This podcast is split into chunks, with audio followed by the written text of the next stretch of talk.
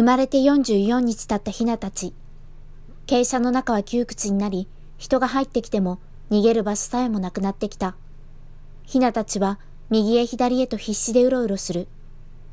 群れの中に埋もれるようにしてうずくまる足の悪いヒナ。このヒナは屠殺までに弱って死んでしまうか、鶏肉にするのに必要な体重まで太らないと判断されたら殺処分される。体重は今2500グラム。ヒナたちが殺されるのは6日後。その頃には3キロになっている予定だ。6日後、ますますここは過密になっているだろう。ここが今より悪くなることはあっても良くなることはない。地面は今より糞だらけになり、体は今よりも黒くなり、汚れ、足の裏の炎症はひどくなり、痛みは増していくだろう。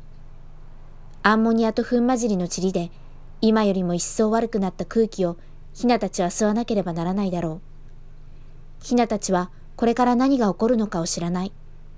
なぜ苦しみだけが増えていくのかを知らない。ただ、毎日を一生懸命生きている。このヒナも歩くことができなくなっている。この子はあまりに体が小さすぎるため、見つかり次第殺処分されるだろう。商品にするには小さすぎる。早く死んでしまった方が苦しみは少ないかもしれない。だが、どんなに弱ったヒナでも殺されるときは力を振り絞って小さな体で必死で人に抵抗する。死にたくないという気持ちは人と変わらない。歩行困難、立ち上がることができないヒナ。50日が近づくにつれ、そういうヒナが増えてきたように見える。足の障害は品種改良が続けられてきたことが大きな要因だ。急激に太るようヒナたちは何度も改良されてきた。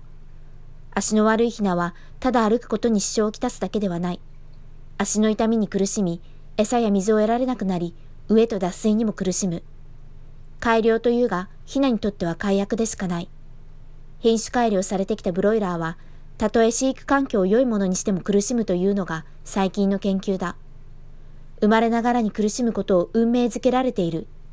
そのような鶏を私たちは生み出し、そして今も利用し続けている。まだ生まれてたったの44日だ。泣き声を聞けばわかるだろう。ひよひよという小さな子供のひなの声だ。過酷な運命にひなたち自身はどうすることもできないでいる。